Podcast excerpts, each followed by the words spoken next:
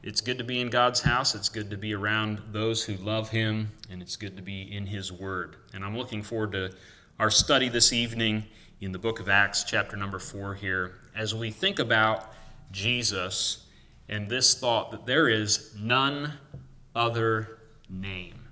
None other name given or under heaven given among men whereby we must be saved. Acts chapter number 4 verse number 1 says, "And as they spake unto the people, the priests and the captain of the temple and the Sadducees came upon them, being grieved that they taught the people, and preached through Jesus the resurrection from the dead. And they laid hands on them, and put them in hold unto the next day, for it was now eventide.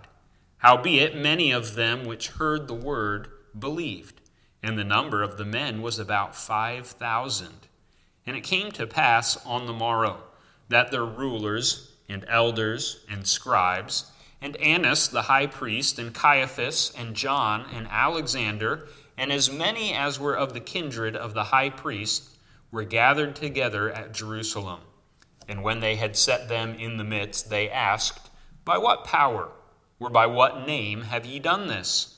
Then Peter, filled with the Holy Ghost, said unto them, Ye rulers of the people and elders of Israel, if we this day be examined of the good deed done to the impotent man, by what means he is made whole, be it known unto you all and to all the people of Israel that by the name of Jesus Christ of Nazareth, whom ye crucified, whom God raised from the dead, even by him doth this man stand here before you whole. This is the stone which was set at naught of you builders, which has become the head of the corner. Neither is there salvation in any other, for there is none other name under heaven given among men whereby we must be saved. Now, when they saw the boldness of Peter and John, and perceived that they were unlearned and ignorant men, they marveled, and they took knowledge of them that they had been with Jesus. And beholding the man which was healed standing by or standing with them, they could say nothing against it. But when they had commanded them to go aside out of the council, they conferred among themselves, saying, What shall we do to these men? For that indeed a notable miracle hath been done by them is manifest to all them that dwell in Jerusalem, and we cannot deny it. But that it spread no further among the people, let us straitly threaten them, that they speak henceforth to no man in this name. And they called them and commanded them not to speak at all, nor teach in the name of Jesus. But Peter and John answered and said unto them, Whether it be right in the sight of God to hearken unto you more than unto God, judge ye. For we cannot but speak the things which we have seen and heard. I guess let's read on down to verse number 22. So when they had further threatened them, they let them go, finding nothing how they might punish them because of the people. For all men glorified God for that which was done, for the man was above 40 years old on whom this miracle of healing was showed. So, as we think about what's going on in this passage and we think about Jesus, really the focus of this text keeps coming back to Jesus. It keeps coming back to the, the benefits of being around Jesus, the power of Jesus' name, and our focus is constantly drawn back to Jesus. But as we think about what is happening as we begin chapter number four, if you remember back to last week, we looked at chapter number three. And if you'll remember with me, uh, in chapter number three, we find Peter and John. And they're on their way up to the temple. And they're headed up there at the hour of prayer. And as they are getting ready to enter the temple, they come to the beautiful gate of the temple. And there's an impotent man that is laying there, as it was his daily uh, usual place to be. Someone would carry him there, place him at this gate, and he would beg for money. And you remember that uh, Peter asked him to fasten his eyes upon him, and the man thought that he was going to get money that day, and he got something that he, he never imagined he would have. He got healed. And he was walking and leaping and running around the temple, praising God, and all the people began to take notice.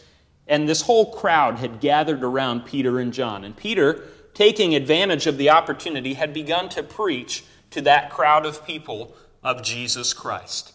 He had told them, You know, why marvel you at us as if it was by our own righteousness or, you know, our power? And he gave all of the glory to Jesus Christ.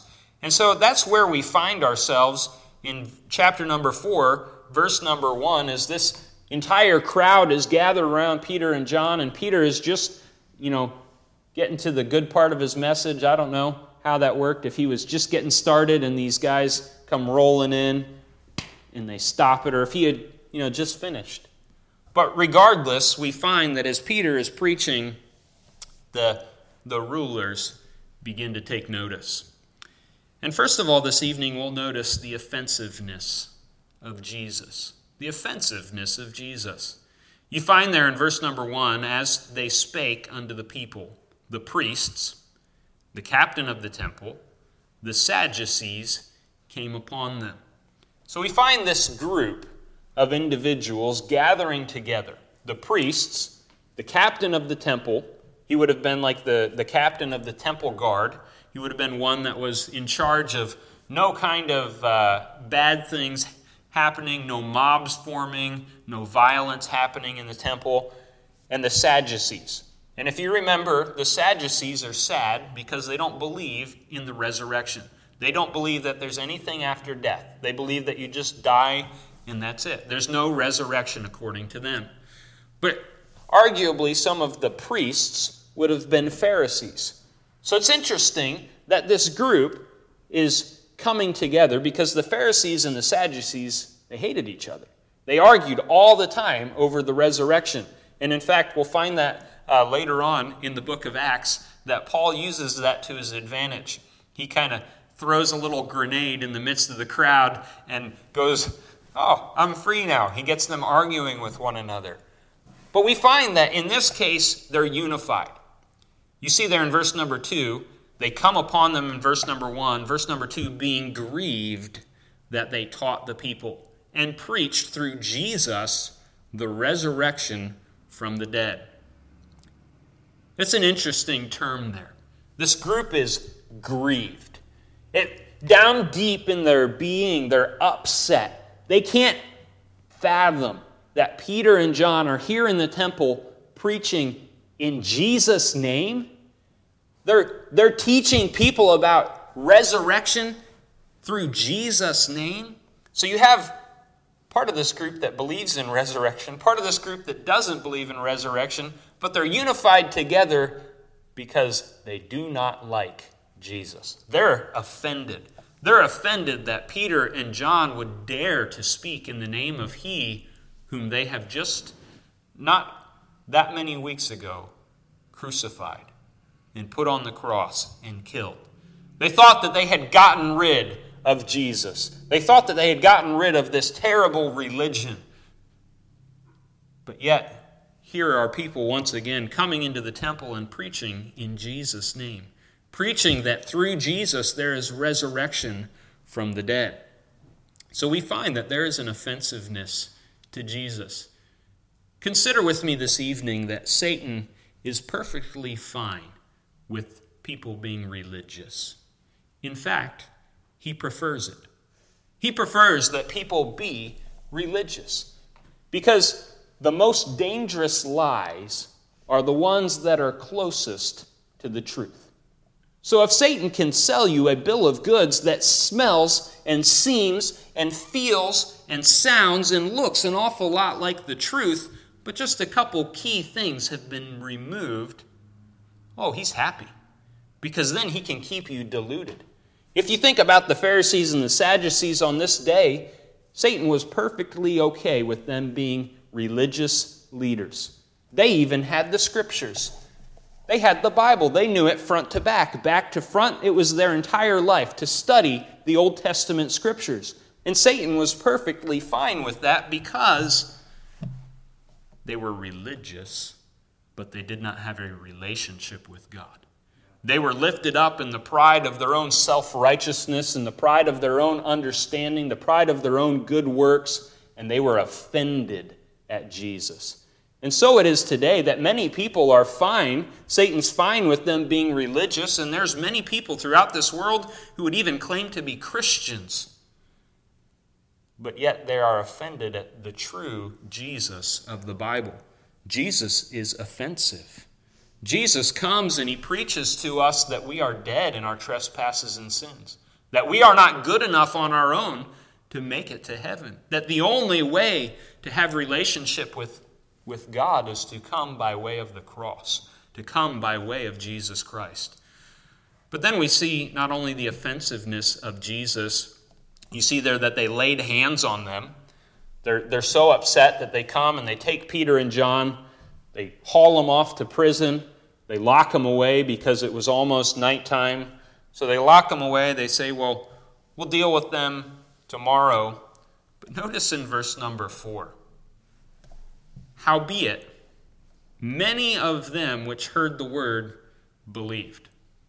So while there was some offensiveness to the name of Jesus, it would seem that the larger part of the group was not offended. I, I think it's kind of an understatement there that Luke makes. Many of them which heard the word believed. Notice the number at the end. The number of the men was about 5,000? Man, talk about revival. That's awesome. If you went on a missions trip and you were preaching to a crowd of people and about 5,000 men, plus women and children, get saved, whoo, that would be some kind of a prayer letter, some kind of a report that you send back home. That's awesome.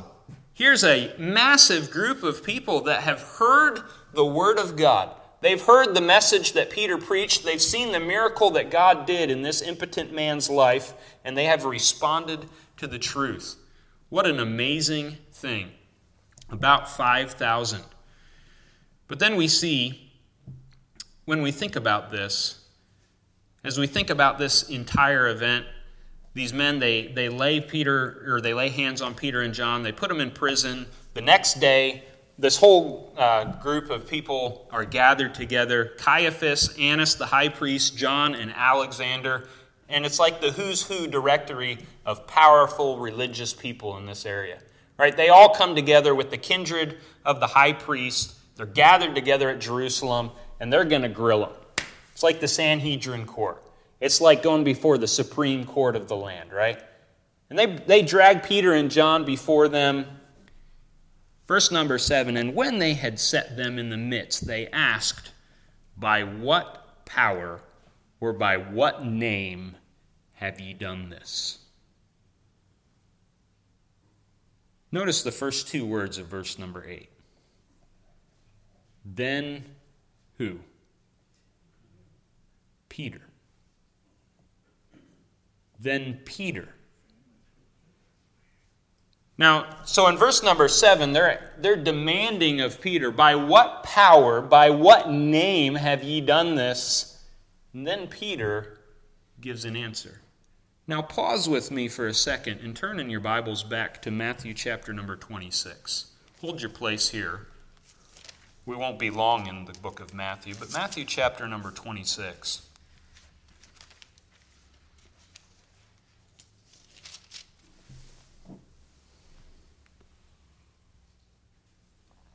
Verse number 69. In the end of Matthew chapter number 26, Jesus has been drug out of the garden. He's been betrayed by Judas. He's been drugged out of the garden, and he's been mocked and put on trial. Verse number 69 Now Peter sat without in the palace. And a damsel came unto him, saying, Thou also wast with Jesus of Galilee. But he denied before them all, saying, I know not what thou sayest. And when he was gone out into the porch, another maid saw him, and said unto them that were there, This fellow was also with Jesus of Nazareth. And he and again he denied with an oath, I do not know the man. And after a while, came unto him they that stood by, and said to Peter, Surely thou also art one of them, for thy speech bewrayeth thee. Then began he to curse and to swear, saying, I know not the man. And immediately the cock crew. And Peter remembered the word of Jesus, which said unto him, Before the cock crow, thou shalt deny me thrice. And he went out and wept bitterly. If you think about what's happening here in Acts chapter number 4, the last time that Peter was put on trial like this, the last time that people came to him and asked him, Are you part of Jesus? Are you one of his disciples? The last time that this had happened to Peter, he'd failed. The last time he had turned his back, he had betrayed Jesus. He had not identified with him. He had even cursed and sworn to try to push the attention off and to push the heat off. He didn't want to identify with Jesus. But we come to Acts chapter number 4 and now it's not just a maid. Now it's not just a group of people warming themselves by a fire while Jesus is being put on trial. Now Peter himself is the one who's on trial. He's been drugged before the high priests, he's been drugged before the powerful people of the land, and they're asking him, Peter, in whose name have you done this? And this time, Peter, he doesn't mess up. This time he doesn't turn his back on Jesus. This time he doesn't forsake Christ. This time he answers boldly and strongly. So we see not only the offensiveness of Jesus, but we see the healing power of Jesus. Peter was a changed man.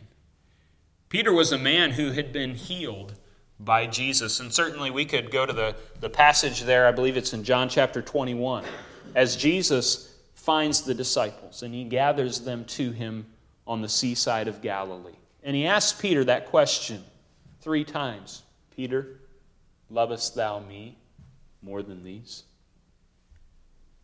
And Peter was a changed man. We see his answer here. Then Peter, filled with the Holy Ghost, said unto them, Ye rulers of the people and elders of Israel, if we this day be examined of the good deed done to the impotent man, by what means he is made whole. Be it known unto you all, and to all the people of Israel, that by the name of Jesus Christ of Nazareth, whom ye crucified, whom God raised from the dead, even by him doth this man stand here before you whole. Peter doesn't leave any doubt. He's very clear of who healed this man. Whose power, in whose name this was done. So we see the healing power of Jesus in Peter's life, but certainly we also see the healing power of Jesus in this lame man's life, this impotent man. They saw it on full display. We examined it more closely last week, but we're given this tidbit of information here in verse number 22. It says, For the man was above 40 years old. So we weren't given his age back in chapter number 3, but now we're told that he was over 40 years old. So he had been in this condition for a long time. If it was his daily routine to go to the beautiful gate of the temple, it's arguable that probably most of the folks in Jerusalem had seen him. At least most of the practicing Jews in Jerusalem had seen this man. They had walked by him, they had interacted with him. Most of them probably knew him by name if he had been sitting there for years and years begging at the beautiful gate of the temple. And his life was completely changed. He was transformed physically. And all of these people, they saw. They knew. They knew this man. They knew that he had been healed. And for them, the healing power of Jesus was on full display. You know, this evening, we ought to be testaments to the healing power of Jesus Christ. The, real, the reality, the truth is that if Jesus comes and takes up residence in your heart, by necessity, he's going to change some things. Some things probably isn't the right term for it. By necessity, He's going to change everything. If any man be in Christ, he is a new creature. Old things are passed away. Behold, all things are become new. The healing power of Jesus. When someone as powerful as Jesus Christ takes up residence within your very being, he's going to fix a lot. He's going to rearrange things, he's going to make a difference. And the healing power of Jesus was on display in Peter's life and in the life of this impotent man. So we see the offensiveness of Jesus, the healing power of Jesus, but let's notice the exclusivity of Jesus. The exclusivity. As Peter talks about this impotent man, he very clearly states that it is by Jesus Christ of Nazareth, by his power, that this man was made whole. It wasn't by Peter's power, it wasn't by the power of the high priests, it wasn't by the power of some religious group of that day, it was by the power of Jesus. Exclusive. Not only that, Peter goes on then in verse number 11. He says, This is the stone which was set at naught of you builders, which is become the head of the corner. Now, if you hold your place here and turn back to Matthew once again, Matthew chapter number 21 this time. Matthew 21 and verse number 42.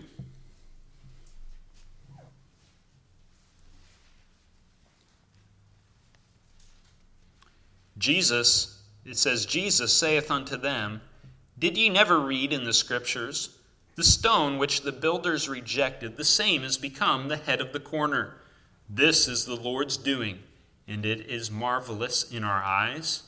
Therefore say I unto you, the kingdom of God shall be taken from you and given to a nation bringing forth the fruits thereof. And whosoever shall fall on this stone shall be broken, but on whomsoever it shall fall, it will grind him to powder. Notice who Jesus is speaking to. Verse 45. And the chief priests and Pharisees had heard his parables, they perceived that he spake of them. But when they sought to lay hands on him, they feared the multitude because they took him for a prophet.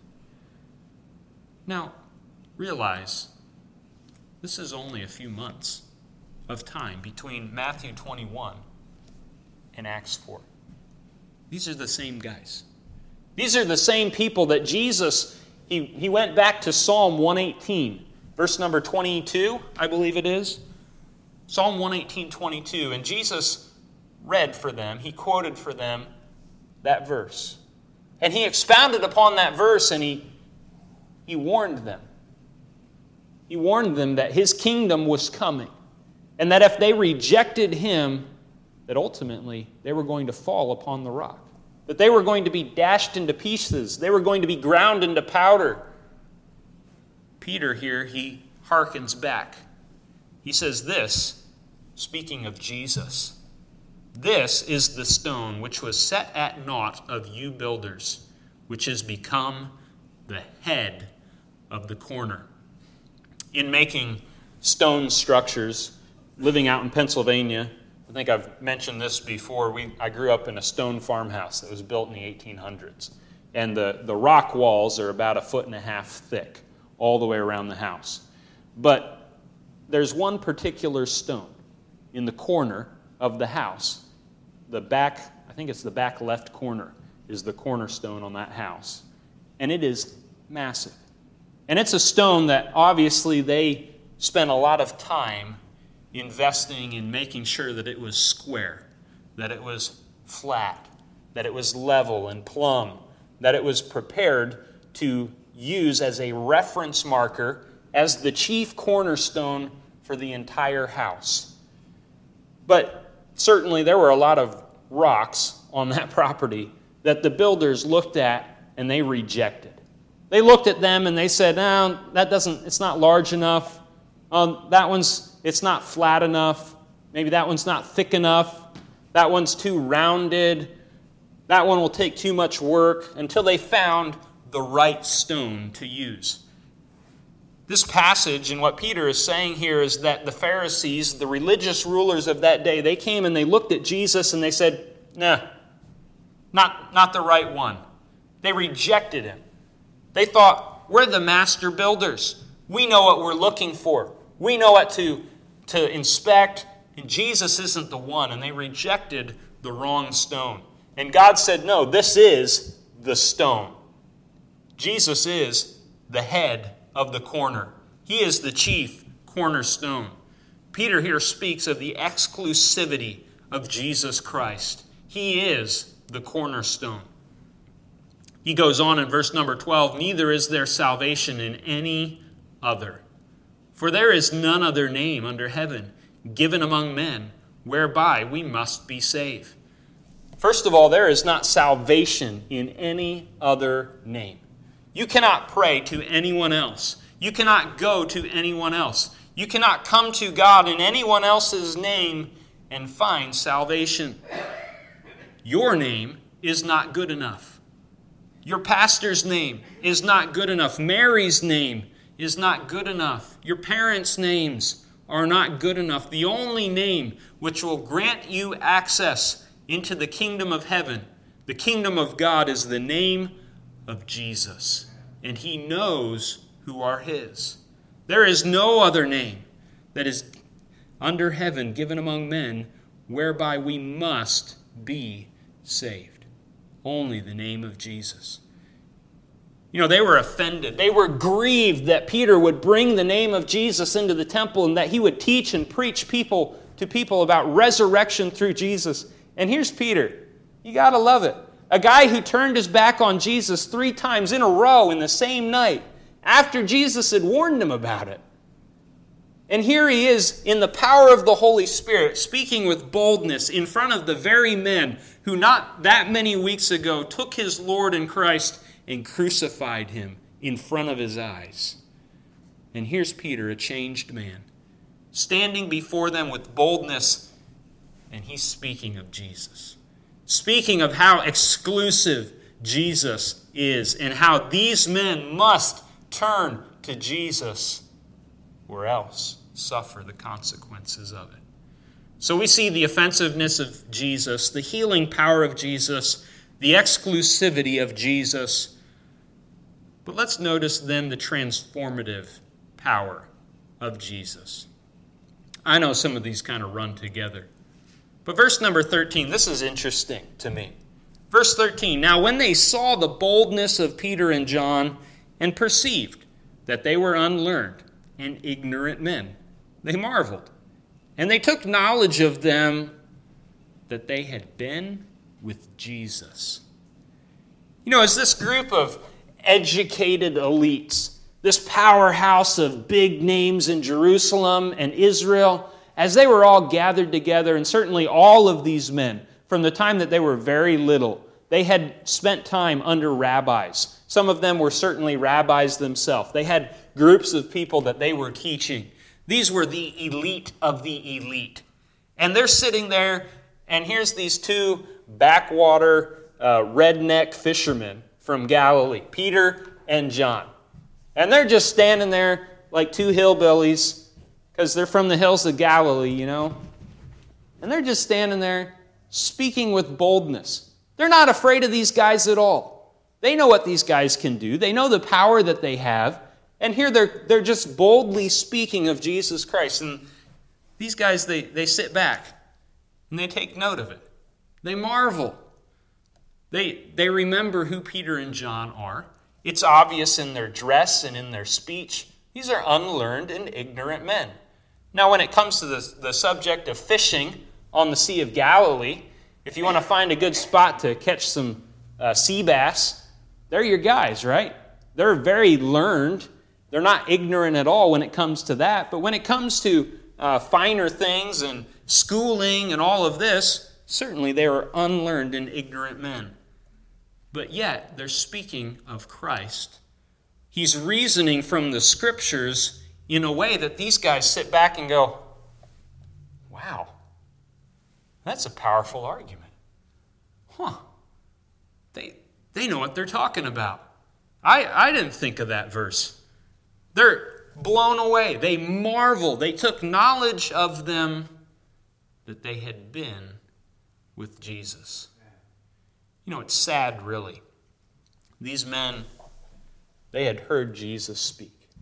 They had heard Jesus preach, and they had marveled at the words of Jesus. They had been blown away at Jesus and how much he knew.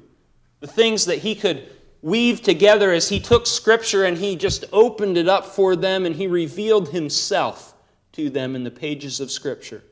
Even in their hardened heart state, with their blinded eyes, they had noticed the, these things about Jesus. And now, as they look at Peter and John, they take knowledge of the fact that these men had been with Jesus, that Jesus had made a difference in their lives. There is a transformative power that comes from being around Jesus. How sad that they did not stop longer to consider that transformative power. And I'll just stop and mention this here. This is certainly not the thrust of the passage, and I don't want to try to pull this too much out of the text.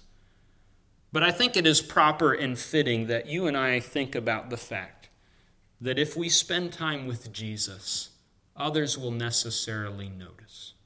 That if you and I truly sit at the feet of Jesus, that it is going to have a transformative effect on our lives.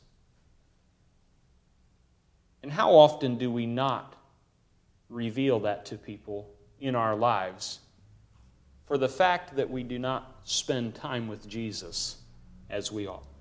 How often do people rub shoulders with us and they don't notice anything about Jesus at all? And how sad that is. People ought to take notice that we're different, that we've been with Jesus. So we see the offensiveness of Jesus, the healing power of Jesus, the exclusivity of Jesus, and the transformative power of Jesus. But last of all, let's look at the authority of Jesus. The authority of Jesus. If you think about what is going on in this passage, the most powerful men in the land have gathered together, and it is their desire to stamp this out. There's a conspiracy. Uh, we, we looked at Sunday as they gathered a council. This is the same group of guys. The same council has met once again, and there's a conspiracy to stamp out this religion a conspiracy to stamp out this and get rid of the name of Jesus. We've got to stop this. And here's just a group of unlearned and ignorant men in the face of all of that, without the connections, without the resources, just doing what Jesus told them to do. So we see the council acknowledges this notable miracle. You see there in verse number 14 Behold, they're beholding the man which was healed standing with them. They could say nothing against it. In other words, these guys, they're looking at this guy. I forget what we called him last week, Frank. They're looking at Frank and they recognize we've walked by him every week. Hey, didn't you just give him a couple gold coins the other day? Yeah, I did. They knew him. They, there's nothing they can say against this miracle. They know that this, this man can't walk. I know that. In fact, this morning on my way to work, he was begging. He was, he was asking me for money. I've seen him for years and years and years. I know that he can't walk. But here he is. He, he's healed. He's standing in front of me. They could say nothing against it. Verse 15 but when they had commanded them to go aside out of the council, they conferred among themselves. So they, they take Peter and John and this impotent man who's no longer impotent, they send him out. They're like, guys, go. We, we've got to talk here. They confer among themselves, saying, What shall we do to these men? For that indeed a notable miracle hath been done by them is manifest to all that dwell in Jerusalem, and we cannot deny it. They say, Well, you know, everybody in Jerusalem's heard about this already, and we can't say anything about it because it's true. But that it spread no further among the people, let us straightly threaten them that they speak henceforth to no man in this name. And they called them and commanded them not to speak at all, nor teach in the name of Jesus. So they say, well, there's, there's not really anything we can do, but let's threaten them at least, because we don't want this going any farther than it already has. It's got to stop in Jerusalem, it can't spread. So let's, let's threaten them. So they, they acknowledge the miracle. There's nothing that they can say against it. They command Peter and John don't ever speak, don't ever teach in the name of Jesus again. But you got to love Peter and John's answer. Peter and John answered them and said, Whether it be right in the sight of God to hearken unto you more than unto God, judge ye. They say, Well, guys, let me ask you a question. You think it's better for us to listen to you more than to listen to God? You figure that out. The ball's in your court. Answer that question for me. Of course, obvious answer no. You should, you should answer to God. You should follow what He said. Peter and John are revealing to them that God has commanded them to speak in Jesus' name. Verse 20 For we cannot but speak the things which we have seen and heard. So when they had further threatened them, they let them go, finding nothing how they might punish them because of the people. For all men glorified God for that which was done. I find that we see the authority of Jesus on display here. And it's easy for you and I to just brush over this and to think nothing of it because we're familiar with it. We know the, we know the account, we know the story, we know what happens in the end, and so we're just used to it. But stop and put yourself in Peter and John's shoes for a moment. This is, in, for all intents and purposes, this is the government coming and saying, Don't you speak in Jesus' name anymore. And I know it's easy for us to sit here and say, Well, you know, if our government ever did that, if the United States government ever came and said, Don't you ever speak in Jesus' name again, don't you ever teach anyone in his name again, it's easy for us to sit here and say, Well, I wouldn't listen to him. I would obey God rather than men.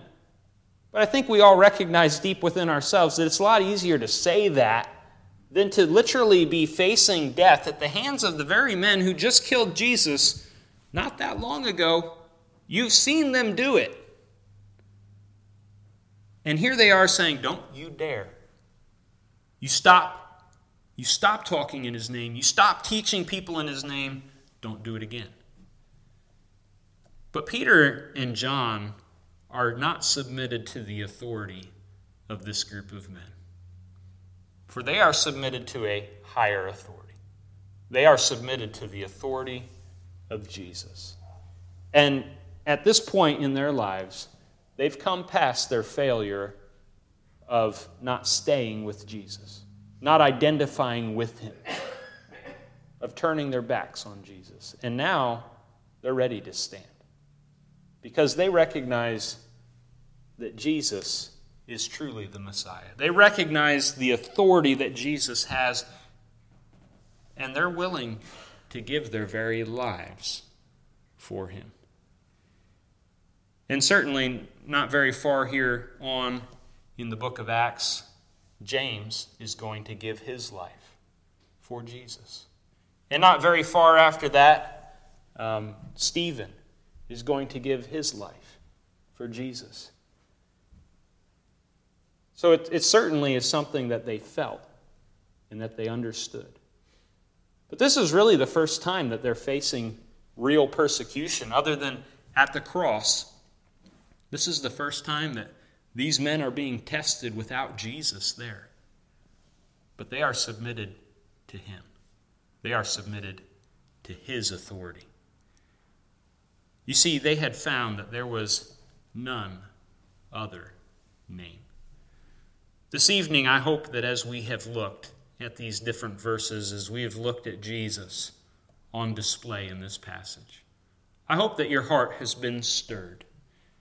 I hope that you have a testimony of having come to Him, that you have experienced the healing power of Jesus in your life, that you have experienced the transformative power of Jesus, that you've recognized the exclusivity of Jesus, that you've turned to Him, and that your life is subject not to the authority of anyone else, not subject to your authority, but that your life is subject to his authority. That King Jesus sits on the throne of your heart, not yourself and not anyone else. This evening, may we be people who recognize, realize the benefits of living for, following after Jesus, and just hold fast to Him and live for Him.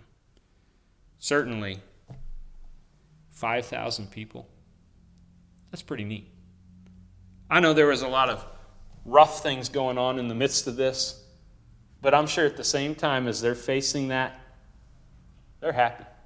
They're rejoicing. They're saying, you know what? They're threatening us. 5,000 people? And that's awesome. That's exciting. And they were just happy to be people who were following Jesus. May you and I always be people that put Jesus first in our lives, that follow after him, and that preach to others of Jesus, Jesus, Jesus.